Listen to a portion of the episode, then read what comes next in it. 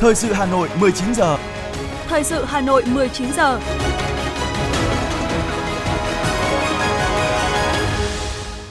Thanh Hiền và Quang Huy xin được đồng hành cùng quý thính giả trong 30 phút của chương trình Thời sự trực tiếp tối nay, thứ Bảy ngày 18 tháng 6 năm 2022. Chương trình có những nội dung chính sau đây. Phó Thủ tướng Vũ Đức Đam dự khai mạc Hội nghị những người viết văn trẻ toàn quốc lần thứ 10. Huyện Phú Xuyên tổ chức lễ công bố và đón nhận quyết định của Thủ tướng Chính phủ công nhận huyện đạt chuẩn nông thôn mới năm 2020. Học sinh Hà Nội hoàn thành hai môn thi vào lớp 10 trung học phổ thông. Trong phần tin thế giới có những tin chính, hội nghị lần thứ 32 của quốc gia thành viên Công ước Liên Hợp Quốc năm 1982 về luật biển. Thái Lan bác tin đồn tham gia NATO phiên bản châu Á. Sau đây là nội dung chi tiết. Sáng nay, Hội Nhà văn Việt Nam tổ chức khai mạc Hội nghị những người viết văn trẻ toàn quốc lần thứ 10 năm 2022. Phó Thủ tướng Vũ Đức Đam dự và phát biểu chia sẻ tại hội nghị. Hội nghị những người viết văn trẻ toàn quốc lần thứ 10 có 138 đại biểu được lựa chọn từ hàng trăm đề cử. Đây là hội nghị có số lượng đại biểu nhiều nhất so với hai hội nghị liền kề trong 10 năm gần đây. Các đại biểu thuộc các chuyên ngành thơ, văn xuôi, lý luận phê bình, dịch thuật đến từ nhiều địa phương, ngành nghề, công việc khác nhau, cho thấy sự đa dạng trong đội ngũ những người viết trẻ – Tại hội nghị, các đại biểu đã chia sẻ và đặt câu hỏi cho Phó Thủ tướng Vũ Đức Đam, tác giả Nguyễn Mạc Yên Hải ở Cần Thơ đặt ra về sự thay đổi trong giáo dục về nền văn học, tác giả Lê Ngọc ở Ninh Bình băn khoăn trong thời gian tới, Đảng và Nhà nước có chương trình đào tạo thế nào để các cây bút tự phát có cơ hội phát triển. Về các câu hỏi này, Phó Thủ tướng có nhiều chia sẻ cởi mở, khẳng định sự thay đổi đã được chú trọng hơn trong nền giáo dục, cần tăng cường nhiều hoạt động kết nối, chính người viết trẻ cần trở thành sứ giả mang những giá trị đó đến với các trường học để tạo ra sự đổi mới và lôi cuốn. Sáng nay, huyện Phú Xuyên đã tổ chức lễ công bố và đón nhận quyết định của Thủ tướng Chính phủ công nhận huyện đạt chuẩn nông thôn mới năm 2020. Dự buổi lễ có nguyên Ủy viên Bộ Chính trị, nguyên Bí thư Thành ủy Hà Nội Hoàng Trung Hải, Ủy viên Trung ương Đảng, Phó Bí thư Thường trực Thành ủy Nguyễn Thị Tuyến, trưởng ban chỉ đạo chương trình số 04 ngày 17 tháng 3 năm 2021 của Thành ủy Hà Nội về đẩy mạnh thực hiện hiệu quả chương trình mục tiêu quốc gia xây dựng nông thôn mới gắn với cơ cấu lại ngành nông nghiệp và phát triển kinh tế nông thôn, nâng cao đời sống vật chất tinh thần của nông dân giai đoạn 2021-2025 nguyên Ủy viên Trung ương Đảng, nguyên Phó Bí thư Thường trực Thành ủy Hà Nội Ngô Thị Thanh Hằng, Phó trưởng Ban Kinh tế Trung ương Nguyễn Hồng Sơn, Phó Bí thư Thành ủy Hà Nội Nguyễn Văn Phong. Phát biểu tại buổi lễ, Phó Bí thư Thường trực Thành ủy Nguyễn Thị Tuyến chúc mừng, biểu dương những kết quả đạt được của huyện Phú Xuyên, đồng thời ghi nhận những nỗ lực, cố gắng không ngừng của Đảng bộ chính quyền và nhân dân huyện trong xây dựng nông thôn mới. Phó Bí thư Thường trực Thành ủy Nguyễn Thị Tuyến đề nghị huyện Phú Xuyên không hài lòng thỏa mãn với những thành tiệu đã đạt được mà cần khơi lên khát vọng phát triển, tiếp tục duy trì và nâng cao hơn nữa các tiêu chí nông thôn mới theo hướng nông thôn mới nâng cao, nông thôn mới kiểu mẫu gắn với tái cơ cấu kinh tế nông nghiệp và phát triển kinh tế nông thôn tích hợp tiêu chí xây dựng nông thôn mới với tiêu chí xây dựng và phát triển đô thị vệ tinh Đồng chí Nguyễn Thị Tuyến cũng đề nghị lãnh đạo huyện tập trung chăm lo đời sống vật chất và tinh thần cho nhân dân, tạo điều kiện cho mọi người dân được tiếp cận thị trường và hỗ trợ phát triển kinh tế, nâng cao đời sống vật chất tinh thần. Song hành với đó, cần tăng cường công tác xây dựng Đảng và hệ thống chính trị trong sạch vững mạnh, chăm lo xây dựng đội ngũ cán bộ có trình độ, tâm huyết, năng động, sáng tạo vì sự nghiệp chung, bảo đảm giữ vững quốc phòng, an ninh chính trị, trật tự an toàn xã hội, đem lại đời sống ấm no hạnh phúc cho nhân dân. Tại buổi lễ, các đồng chí lãnh đạo đã cắt băng khai trương Festival Nông sản, sản phẩm ô cốp gắn kết du lịch năm 2022 do Ủy ban Nhân dân huyện Phú Xuyên phối hợp với Trung tâm Xúc tiến Đầu tư Thương mại Hà Nội tổ chức, thu hút hàng trăm doanh nghiệp tham gia. Sáng nay, Ban tuyên giáo Trung ương và Truyền hình Quốc hội Việt Nam phối hợp tổ chức tọa đàm với chủ đề Việt Nam đất nước nhìn từ biển. Đây là hoạt động thiết thực kỷ niệm 40 năm mở ký Công ước Liên Hợp Quốc về luật biển 1982 UNCLOS và 10 năm luật biển Việt Nam nhằm góp phần nâng cao nhận thức và sự hiểu biết của công chúng đối với các vấn đề lịch sử, pháp lý về UNCLOS nói chung và pháp luật biển đảo Việt Nam nói riêng, cũng như tuyên truyền sâu rộng về công tác bảo vệ các quyền và lợi ích hợp pháp trên biển. Tại buổi tọa đàm, các diễn giả cùng nhau trao đổi và làm rõ ý nghĩa của 40 năm thực hiện UNCLOS, 10 năm luật biển Việt Nam và chủ đề Việt Nam đất nước nhìn từ biển. Các diễn giả khẳng định ngày 10 tháng 12 năm 1982 đánh dấu một sự kiện pháp lý quan trọng trong lịch sử phát triển của luật pháp quốc tế. Đó là sự ra đời của một văn kiện được coi như bản hiến pháp của biển và đại dương UNCLOS. Các diễn giả cũng nhấn mạnh rằng trong 40 năm qua, các nước trên thế giới, ngay cả chưa phê duyệt UNCLOS 1982, cũng luôn viện dẫn công ước này khi giải quyết tranh chấp trên biển. Điều đó có thể thấy, sự ra đời của UNCLOS đã giúp các quốc gia phân định, quản lý biển hiệu quả hơn, đồng thời cung cấp các cơ chế giải quyết xung đột một cách hiệu quả. Chương trình tọa đàm Việt Nam đất nước nhìn từ biển sẽ được phát sóng vào 20 giờ 45 phút ngày 19 tháng 6 năm 2022 trên sóng và các nền tảng số của truyền hình Quốc hội Việt Nam, đồng thời được tiếp sóng trực tiếp bởi Đài Phát thanh Truyền hình các tỉnh, thành phố có biển và sát biển trên cả nước.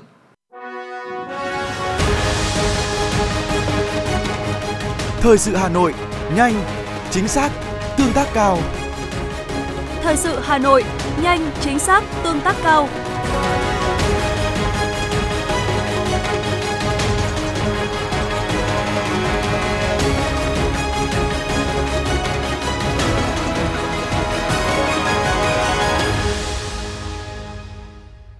Thưa quý vị các bạn, hôm nay 18 tháng 6 là ngày thi đầu tiên của kỳ thi tuyển sinh vào lớp 10 Trung học phổ thông năm học 2022-2023 tại Hà Nội, với buổi sáng là môn ngữ văn và buổi chiều là môn ngoại ngữ. Phó Chủ tịch Ủy ban nhân dân thành phố Hà Nội Trử Xuân Dũng, trưởng ban chỉ đạo thi và tuyển sinh thành phố năm học 2022-2023 đã kiểm tra công tác chuẩn bị tổ chức kỳ thi tại một số điểm thi trên địa bàn quận Tây Hồ, Ba Đình và Cầu Giấy. Đây cũng là những điểm thi có thí sinh diện F0 tự nguyện đăng ký dự thi. Theo báo cáo của Ban chỉ đạo thi và tuyển sinh thành phố, Hà Nội có 41 thí sinh diện F0 tự nguyện đăng ký dự thi tại 37 điểm thi trên địa bàn thành phố ghi nhận chung trong ngày thi đầu tiên, cùng với thực hiện nghiêm túc quy chế thi, thì các điểm thi cũng đảm bảo yêu cầu về an toàn phòng chống dịch COVID-19, trong đó quan tâm tạo điều kiện tối đa cho thí sinh diện F0. Được biết, trong buổi làm thủ tục ngày hôm qua, dù các điểm thi đã nhắc nhở thí sinh hạn chế mang vật dụng tư trang không cần thiết, nhưng theo thói quen, nhiều thí sinh vẫn mang theo sách vở tranh thủ ôn bài. Các điểm thi cũng linh hoạt giao nhận đồ của thí sinh gửi, đảm bảo khoảng cách 25 m với phòng thi, vừa tránh nhầm lẫn, thất thoát, vừa giảm bớt thời gian cho thí sinh khi giao nhận đồ. Trực tiếp kiểm tra các khâu tổ chức kỳ thi, Phó Chủ tịch Ủy ban nhân dân thành phố Trử Xuân Dũng cũng đề nghị các cán bộ coi thi tiếp tục nêu cao tinh thần trách nhiệm, tạo tâm lý yên tâm, thoải mái cho thí sinh làm bài. Phó Chủ tịch cũng nhắc nhở các thí sinh cần nắm vững quy chế để thực hiện nghiêm túc và bình tĩnh, tự tin làm bài thật tốt. Theo quy định thì 6 giờ 30, các thí sinh mới tập trung tại điểm thi, nhưng từ 6 giờ sáng nay, rất nhiều thí sinh đã được bố mẹ đưa đến điểm thi. Thời tiết tại Hà Nội sáng nay nắng nóng nên các điểm thi đều bật các thiết bị làm mát như điều hòa, quạt, tạo điều kiện thuận lợi nhất cho các em làm bài thi. Tại nhiều điểm thi, lực lượng tình nguyện viên còn phát nước, quạt miễn phí cho các thí sinh. Kết thúc 120 phút làm bài thi môn ngữ văn, nhiều thí sinh cho biết đề thi gồm 2 phần, 7 câu hỏi, đều thuộc chương trình học trung học cơ sở, vừa sức với học sinh. Trong đó, phần câu hỏi nghị luận văn học có 4 câu hỏi rõ ràng, không đánh đố học sinh. Khá là vừa sức, nó không có đoạn có nghị luận xã hội thì ờ, là lấy từ sách giáo khoa lớp 7 ra. Thì có thể là nhiều bạn sẽ quên nhưng mà nói chung là cả cái đề này thì nó khá là vừa sức ấy ạ. Nó không gây ờ, đánh đố hay là khó khăn gì. Đề thi năm nay khá là dễ, khá là vừa sức, không khó và em làm được tầm 80% đề. Học nguyên hơn một kỳ online thì đối với cái đề này có thể là dễ dễ hơn mọi năm. Nhận định về đề thi văn năm nay, thầy Nguyễn Phi Hùng, giáo viên bộ môn ngữ văn, Trung tâm Giáo dục Học Mãi cho biết, đề thi môn ngữ văn trong kỳ thi vào lớp 10 của thành phố Hà Nội năm nay không quá dài, nội dung bám sát trong chương trình trung học cơ sở, tổng hợp được nhiều kiến thức xuyên suốt trong quá trình học. Đề thi bao gồm kiến thức cơ bản nhưng vẫn có sự phân hóa học sinh.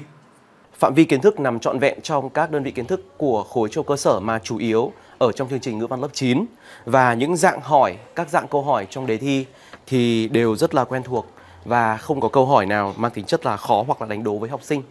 Thì đặt trong cái bối cảnh của những cái ảnh hưởng rất lớn của tình hình dịch bệnh gây ra những cái tác động không ổn không tốt tới cái việc học tập ôn luyện của các em trong suốt cả năm học khi thời gian học online của các em rất là dài và quãng thời gian học trực tuyến chỉ là ít tháng trước kỳ thi thì cấu trúc đề thi với cái sự ổn định cũng như là mức độ cơ bản của đề thi được ra thì tôi tin rằng là các em học sinh đã có quá trình học ôn nghiêm túc và chăm chỉ sẽ hoàn toàn có cơ hội sẽ giành được điểm số khá với đề thi này.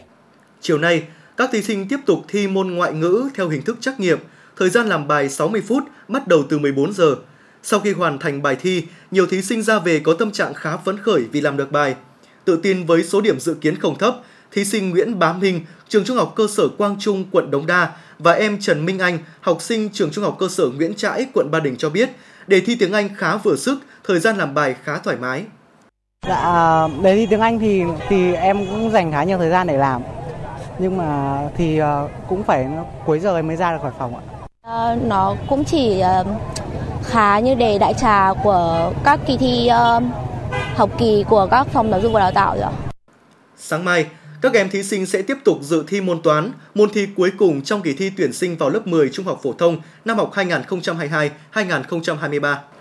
Thưa quý vị và các bạn, ngày thi đầu tiên của kỳ thi vào lớp 10 trung học phổ thông năm học 2022-2023 tại Hà Nội có 3.045 tình nguyện tham gia tiếp sức kỳ thi tại 203 điểm thi. Trong sáng nay, các tình nguyện viên đã có mặt tại các điểm thi từ rất sớm để bắt đầu nhiệm vụ đã được tập huấn của mình, ghi nhận của phóng viên Như Hoa. Hôm nay Hà Nội nắng nóng trên 36 độ, sức nóng dường như càng tăng lên khi ngay từ 6 giờ 30 phút sáng tại các điểm trường thi ở các quận nội thành Hà Nội như Thăng Long, Trần Phú, Việt Đức đã đông đúc các phương tiện đưa học sinh đến tham dự kỳ thi. Lúc này cũng là thời điểm những tình nguyện viên như Cao Hiền Lương, bí thư đoàn cùng các đoàn viên phường Thanh Nhàn, quận Hai Bà Trưng làm nhiệm vụ liên tục không ngừng.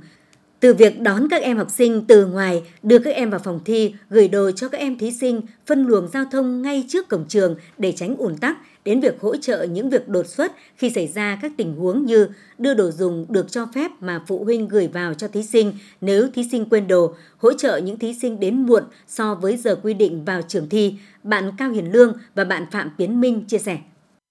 Chúng em đến đây thì từ à, 6 rưỡi sáng à, để à, phục vụ hỗ trợ điểm trường trước giờ thi ạ. Vâng, thì như mọi năm là chúng em thấy các em cũng rất là vui vẻ và không ít thấy áp lực. À, thực ra em tham gia tiếp sức mùa thi này cũng phải được ờ, ba lần này lần thứ ba rồi ạ. Thì em thấy ờ, cái không khí nó vẫn như vậy, vẫn là cái sự lo lắng của các bạn học sinh, vẫn là cái sự bồi hồi bên ngoài của các vị phụ huynh ạ. Thì em cũng nhớ lại cái lúc mà em thi vào 10 ấy, thì lúc đấy uh, em cũng nhiều những cái áp lực như các bạn ấy nhưng mà nhưng mà rồi nó cũng sẽ qua ấy, thì em chỉ muốn là mong các bạn có thể thật tự tin và làm bài thật là tốt rồi ạ. Tình nguyện viên Bùi Hữu Long Nhật và 25 bạn sinh viên cùng đến từ câu lạc bộ sinh viên tình nguyện của trường Đại học Giao thông Vận tải cho biết, khi tham gia vào đội tình nguyện viên hỗ trợ kỳ thi, em và các bạn đều được tập huấn công tác hỗ trợ các thí sinh rất chi tiết cụ thể, Do đó trong ngày thi đầu tiên không xảy ra sự cố gì. Lần đầu tiên tham gia hoạt động tình nguyện, tâm trạng của bạn Long Nhật và bạn Nghiêm Thúy Quỳnh đều cảm thấy hồi hộp và nhớ lại ngày xưa mình đi thi, cũng nhận được sự hỗ trợ từ các anh chị tình nguyện viên. À, hôm nay thì bọn em được phân công nhiệm vụ là đứng ở ngoài cổng và phân luồng giao thông, à, hướng dẫn cho các em thí sinh vào phòng thi và hỗ trợ các em ấy trong những công tác chuẩn bị để bước vào kỳ thi tốt nhất ạ. Thì uh, tâm trạng của em thì cảm thấy rất háo hức như được trở về cái thời mà mình còn thi vào cấp 3 đấy ạ. Thì uh, bọn em rất cảm thấy rất là vui, chúc cho các em thi thật tốt. Năm nay em bắt đầu tham gia chương trình ờ, hoạt động tình nguyện Um, em nhìn các bạn ấy và em rất là nhớ ngày xưa em ờ, cũng đã từng như các bạn ấy và cũng được các anh chị tình nguyện viên ờ, động viên hết mình. Thực sự là em ờ, cũng có cảm thấy mệt nhưng mà động viên các bạn ấy tiếp sức cho các bạn ấy là em cũng cảm thấy vui và cũng cảm thấy rất là tự hào. Em, em rất là mong muốn những năm tiếp theo ở trên mái trường đại học có thể làm tiếp công việc này tại vì đây là một hoạt động hết sức là ý nghĩa.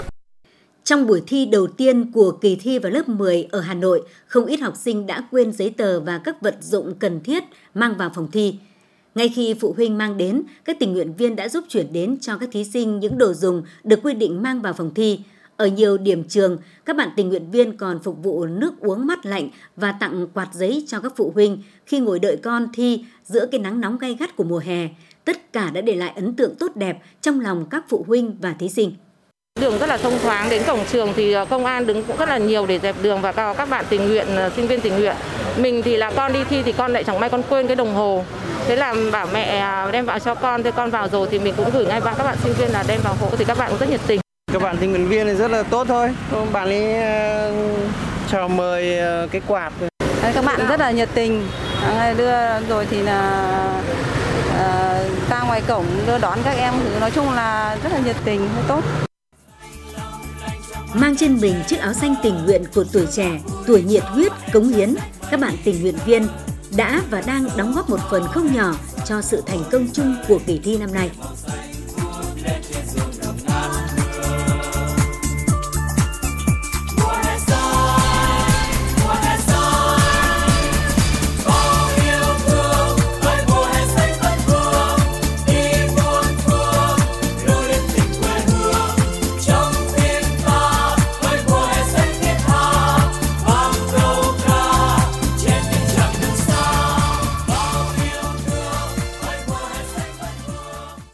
Tiếp theo sẽ là một số thông tin kinh tế. Tại cuộc họp báo của Bộ Công Thương về tình hình kinh tế thương mại 6 tháng đầu năm 2022, ông Đỗ Thắng Hải, Thứ trưởng Bộ Công Thương cho biết có nhiều điểm sáng về kinh tế đạt được trong nửa đầu năm 2022. Tiêu biểu là hoạt động thương mại, kim ngạch xuất khẩu tháng 5 tăng 18,1% so với cùng kỳ năm trước. Tính chung 5 tháng, kim ngạch xuất khẩu tăng 16,7%. Năm tháng 2022 có 27 mặt hàng đạt kim ngạch xuất khẩu trên 1 tỷ USD, cao hơn 4 mặt hàng so với cùng kỳ năm trước. Xuất khẩu khu vực kinh tế trong nước tăng cao hơn khu vực có vốn FDI, tăng 21,3%, khu vực kinh tế FDI, kể cả dầu thô tăng 15,1%, cho thấy sự phục hồi trở lại nhanh chóng của khu vực các doanh nghiệp trong nước và nối lại được các chuỗi cung ứng trên toàn cầu. Kim ngạch nhập khẩu 5 tháng tăng 15,3% so với cùng kỳ năm trước, trong đó tăng cao ở nhóm hàng cần nhập khẩu là nguyên vật liệu phục vụ sản xuất và xuất khẩu tăng 16,5%.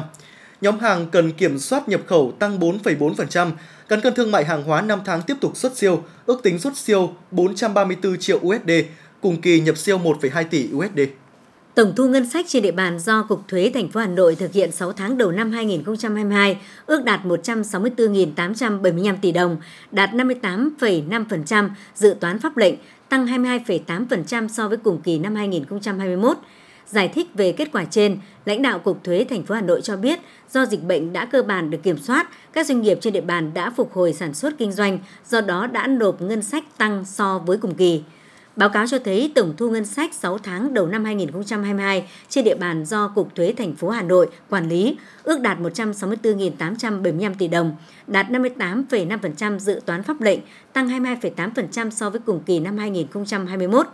Số thu trên không bao gồm tiền thuế và tiền thuê đất dự kiến được gia hạn thời hạn nộp trong 6 tháng đầu năm 2022 theo Nghị định số 34-2022 NDCP của Chính phủ. Ông Nguyễn Tiến Trường, Phó Cục trưởng Cục Thuế thành phố Hà Nội cho biết, để nắm bắt kịp thời các khó khăn vướng mắc của người nộp thuế, Cục Thuế đã thông qua nhiều hình thức, đặc biệt qua hệ thống 479 kênh thông tin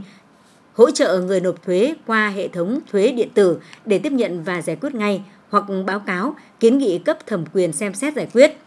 Để công tác hỗ trợ kịp thời đến nhiều đối tượng người nộp thuế khác nhau, Cục Thuế thành phố Hà Nội đã tổ chức hội nghị trực tuyến hướng dẫn hỗ trợ đồng hành cùng doanh nghiệp, tổ chức cá nhân, người nộp thuế thực hiện quyết toán thuế năm 2021.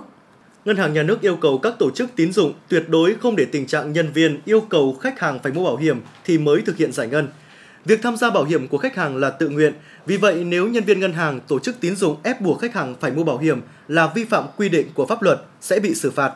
Ngân hàng Nhà nước cũng chỉ đạo cơ quan thanh tra giám sát ngân hàng cũng như thanh tra giám sát các ngân hàng chi nhánh tỉnh, thành phố nếu phát hiện các tổ chức tín dụng cá nhân yêu cầu ép buộc khách hàng phải mua bảo hiểm rồi mới giải ngân thì sẽ xử lý nghiêm theo quy định của pháp luật.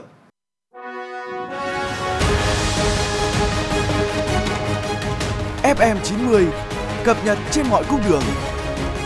FM 90 cập nhật trên mọi cung đường.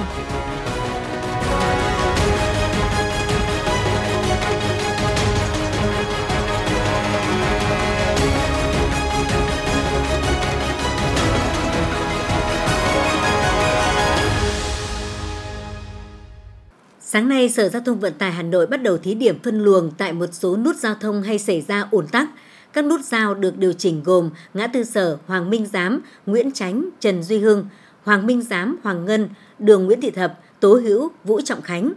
Ghi nhận tại nút giao ngã tư sở Đống Đa, lực lượng chức năng đã cắm biển báo, đặt giải phân cách cứng để cấm các phương tiện đi thẳng, rẽ trái dưới gầm cầu vượt ngã tư sở theo hướng Nguyễn Trái đi Tây Sơn, đường Láng. Các phương tiện rẽ phải ở đường Trường Trinh, sau đó quay đầu ở điểm mở cách ngã tư sở 700m và rẽ phải đi Tây Sơn hoặc đi thẳng để sang đường Láng. Tuy nhiên do là ngày đầu tiên thực hiện nên nhiều người tham gia giao thông tỏ ra lúng túng, thậm chí nhiều người bất chấp sự hướng dẫn của lực lượng chức năng để đi ngược chiều cho tiết kiệm thời gian, quãng đường di chuyển. Tại một nút giao khác cũng là điểm nóng ủn tắc giao thông, nút giao Tố Hữu Vũ Trọng Khánh, Nam Từ Liêm, được lực lượng chức năng đặt biển cấm các phương tiện rẽ trái từ Tố Hữu vào Vũ Trọng Khánh. Các phương tiện sẽ đi thẳng và quay đầu tại điểm mở cách 300m theo hướng Tố Hữu đi Vạn Phúc. Ngay trong sáng nay, mặc dù Sở Giao thông Vận tải Hà Nội đã cho tắt đèn tín hiệu rẽ trái và bố trí lực lượng cảnh sát giao thông, thanh tra giao thông phân luồng tại đây, nhưng rất nhiều phương tiện vẫn không tuân thủ. Theo lực lượng thanh tra giao thông, do là ngày đầu tiên áp dụng phân luồng nên lực lượng chức năng chỉ nhắc nhở người vi phạm. Sau một tuần, nếu người tham gia giao thông cố tình vi phạm sẽ bị xử phạt.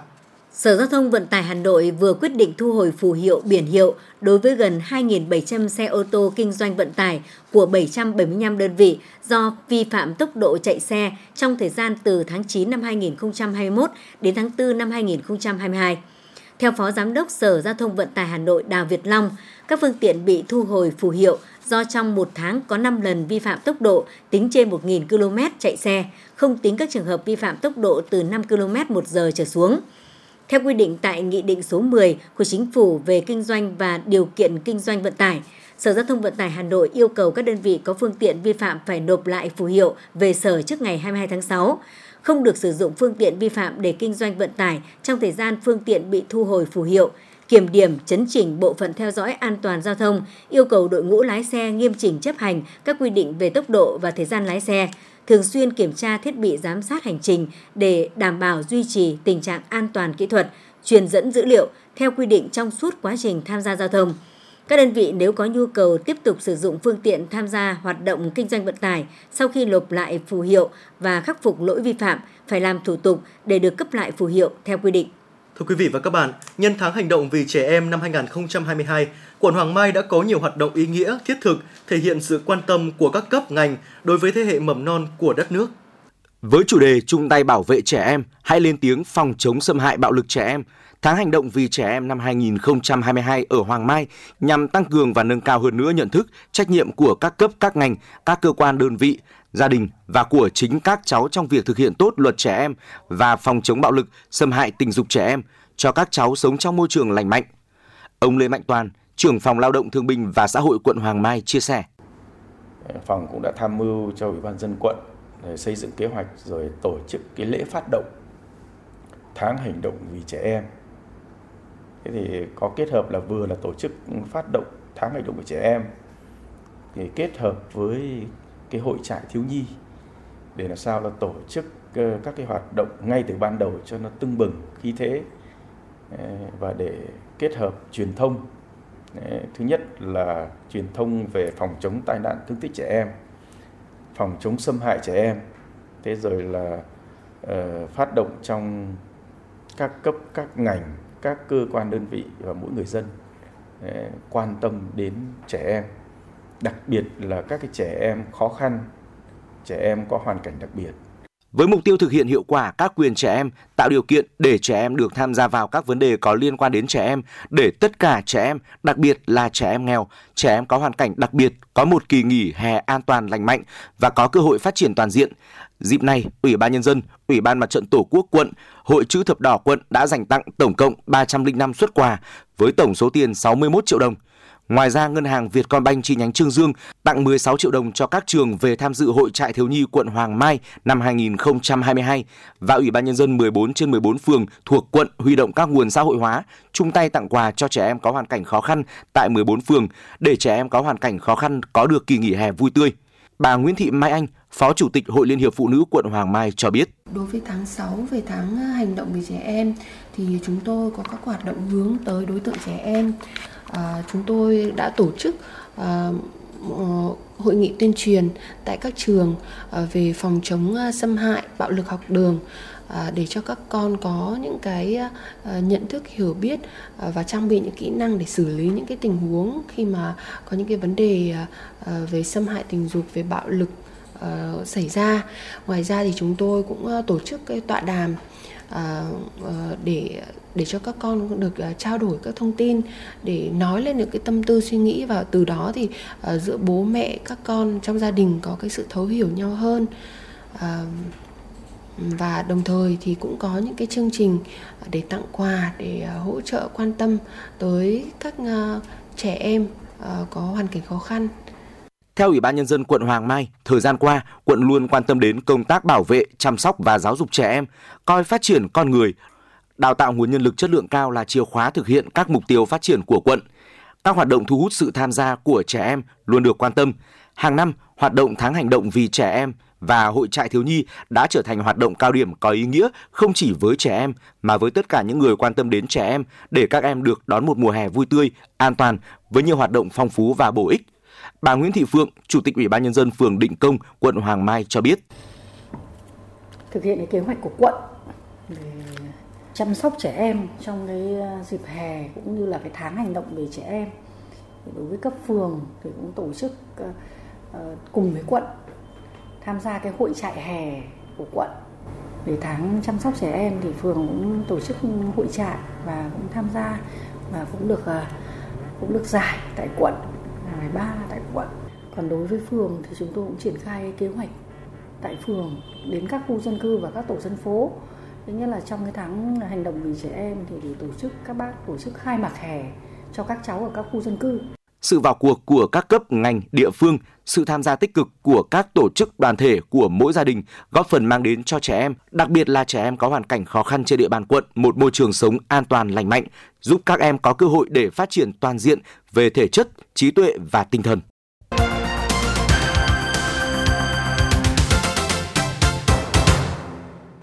Quý vị và các bạn vừa nghe chương trình thời sự phát trực tiếp trên sóng FM tần số 90 MHz. Xin chuyển sang phần tin về thế giới. Từ ngày 13 đến ngày 17 tháng 6 năm 2022, hội nghị lần thứ 32 các quốc gia thành viên Công ước Liên Hợp Quốc năm 1982 về luật biển UNCLOS đã diễn ra tại trụ sở Liên Hợp Quốc tại New York. Qua báo cáo của Tổng thư ký Liên Hợp Quốc về các vấn đề liên quan đến biển và đại dương, các ý kiến nhấn mạnh yêu cầu tuân thủ thực hiện UNCLOS, đẩy mạnh hợp tác khu vực và quốc tế trong các lĩnh vực biển và đại dương, ứng phó với các thách thức như ô nhiễm môi trường biển, biến đổi khí hậu, mực nước biển dâng. Phát biểu tại hội nghị, Đại sứ Đặng Hoàng Giang, trưởng phái đoàn Việt Nam tại Liên Hợp Quốc tái khẳng định UNCLOS với vai trò như hiến pháp của đại dương liên quan đến tình hình Biển Đông, Đại sứ Đặng Hoàng Giang cho rằng sự hòa bình phát triển của khu vực và cộng đồng quốc tế gắn liền với việc duy trì hòa bình, an ninh, tự do hàng hải và hàng không ở Biển Đông. Từ đó, đại sứ khẳng định tầm quan trọng của việc thực thi đầy đủ và toàn diện tuyên bố ASEAN Trung Quốc về ứng xử của các bên ở Biển Đông năm 2022. Thủ tướng Đức Olaf Scholz ngày hôm qua lên tiếng bảo vệ cho cách tiếp cận hiện nay với Tổng thống Nga Vladimir Putin, nhấn mạnh rằng cần phải đối thoại với lãnh đạo Nga để giải quyết các cuộc khủng hoảng ở Ukraine. Theo nhà lãnh đạo Đức, điều quan trọng nữa là các cuộc đối thoại phải được diễn ra một cách cởi mở và rõ ràng. Bộ Ngoại giao Thái Lan đã bác tin đồn về việc Thái Lan tham gia cái gọi là Liên minh quân sự NATO phiên bản châu Á do Mỹ dẫn đầu. Người phát ngôn Bộ Ngoại giao Thái Lan khẳng định Thái Lan theo đuổi chính sách ngoại giao cân bằng, thúc đẩy quan hệ hợp tác song phương với tất cả các quốc gia thân thiện dựa trên hiệp ước thân thiện và hợp tác ở Đông Nam Á. Theo đó, Thái Lan không tham gia các thỏa thuận về phòng thủ tập thể trong trường hợp bị xâm lược quân sự như trường hợp của Tổ chức Hiệp ước Bắc Đại Tây Dương. Bộ Y tế Chile đã xác nhận ca bệnh đậu mùa khỉ đầu tiên tại quốc gia Nam Mỹ này tại một bệnh nam trẻ tuổi vừa trở về từ châu Âu, mặc dù không công bố lộ trình và thời gian lưu trú. Cơ quan y tế Chile cho biết bệnh nhân đang trong tình trạng sức khỏe tốt, chưa có biến chứng và đã được cách ly theo quy định có sẵn, đồng thời khẳng định quốc gia Nam Mỹ này đã chuẩn bị đối phó với tình trạng phát sinh này từ vài tuần trước.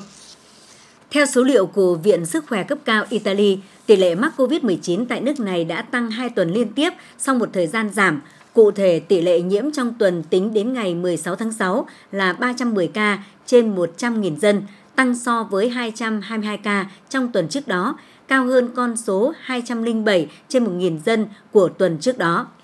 Truyền thông Trung Quốc đưa tin ít nhất một người đã thiệt mạng trong một vụ cháy lớn ở nhà máy hóa dầu Sinopec tại Thượng Hải lúc 4 giờ sáng nay. Khói từ đám cháy bao phủ cả thành phố, đám cháy đã được dập tắt vào cuối buổi sáng. Vụ việc xảy ra khi Thượng Hải, thành phố đông dân nhất Trung Quốc và là trung tâm công nghiệp của nước này, bắt đầu nối lại hoạt động sản xuất kinh doanh sau khoảng 2 tháng phong tỏa do đại dịch COVID-19.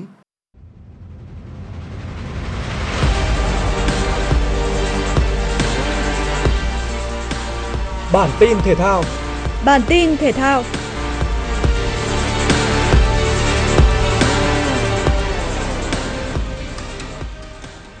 Tại giải cờ vua Brabmaster, Lê Quang Liêm trước khi bước vào ván cuối của giải có 5,5 điểm, xếp sau Harikisna Pensala do kém chỉ số phụ. Ở ván 9, đại kiện tướng Việt Nam và Francisco Vallejo thi đấu cân tài cân sức. Hai kỳ thủ đổi quân liên tục ở tàn cuộc và kết thúc trận đấu sau 36 nước. Trận hòa này giúp Quang Liêm giành ngôi áo quân dù không thua ván nào. Trong khi đó, Harikrishna tiếp tục phong độ ấn tượng ở những ván cuối để đánh bại Davis Anton. Kết quả này giúp kỳ thủ Ấn Độ giành chức vô địch với tổng điểm 6,5. Quang Liêm đã có giải đấu thành công, anh dự giải với tư cách hạt giống số 4, dẫn đầu giải đấu từ ván 1 đến ván 7. Sau 9 ván, Quang Liêm tích lũy thêm 13 elo để trở lại top 25 thế giới. Quang Liêm sẽ tham dự một giải đấu ở Thụy Sĩ, từ ngày 14 đến 22 tháng 7. Sau đó anh sẽ cùng đội tuyển Việt Nam dự Olympiad, khởi tranh từ ngày 26 tháng 7 tại Ấn Độ. Tứ kết giải quần vợt Harlem mở rộng 2022, Dani Medvedev chạm trán Bautista August. Dani Medvedev vẫn đang thể hiện phong độ thuyết phục khi chưa để thua một set đấu nào. Ở set 1, hai tay vợt thi đấu rằng co trong 4 game đầu tiên. Đến game 5, Medvedev giành break để vươn lên dẫn 3-2. Tay vợt số 1 thế giới còn giành thêm một break nữa ở game 7 trước khi khép lại set đấu với phần thắng 6-2. Set thứ hai chứng kiến sự vùng lên của Bautista August khi anh có 7 cơ hội giành break point. Tuy nhiên, những pha giao bóng uy lực của Medvedev đã phát huy hiệu quả. Tay vợt người Nga cứu tất cả 7 break point, đồng thời giành một break ở game thứ 7 để có chiến thắng 6-4. Thắng 2-0 sau 1 giờ 26 phút, Medvedev ghi tên mình vào bán kết, gặp hiện tượng người Đức Oscar Otte. Tay vợt chủ nhà trước đó đã giành chiến thắng 2-1 trước tay vợt người Nga Khachanov. Tỷ số các set lần lượt là 4-6, 7-6, 6-4. Dự báo thời tiết vùng châu thổ sông Hồng và khu vực Hà Nội đêm 18 ngày 19 tháng 6, vùng đồng bằng Bắc Bộ đêm không mưa, ngày nắng nóng có nơi nắng nóng gai gắt, nhiệt độ từ 29 đến 38 độ C. Vùng núi Ba Vì Sơn Tây đêm không mưa, ngày nắng nóng gai gắt, nhiệt độ từ 29 đến 37 độ C. Ngoại thành từ Phúc Thọ tới Hà Đông đêm không mưa, ngày nắng nóng gai gắt, nhiệt độ từ 31 đến 37 độ C. Phía Nam từ Thanh Oai Thường Tín đến Ứng Hòa đêm không mưa, ngày nắng nóng gai gắt, nhiệt độ từ 30 đến 37 độ C. Mê Linh Đông Anh Sóc Sơn đêm không mưa, ngày nắng nóng gai gắt, nhiệt độ từ 29 đến 37 độ C. Trung tâm thành phố Hà Nội đêm không mưa, ngày nắng nóng gai gắt, nhiệt độ từ 30 đến 38 độ C. Chương trình thời sự buổi tối của Đài Phát thanh Truyền hình Hà Nội đến đây là hết. Chỉ đạo nội dung Nguyễn Kim Khiêm, chỉ đạo sản xuất Nguyễn Tiến Dũng, tổ chức sản xuất Xuân Luyến, đạo diễn Kim Oanh cùng các phát thanh viên Thanh Hiền, Quang Huy, kỹ thuật viên Kim Thoa thực hiện. Xin chào và hẹn gặp lại quý vị và các bạn trong chương trình thời sự 6 giờ sáng mai.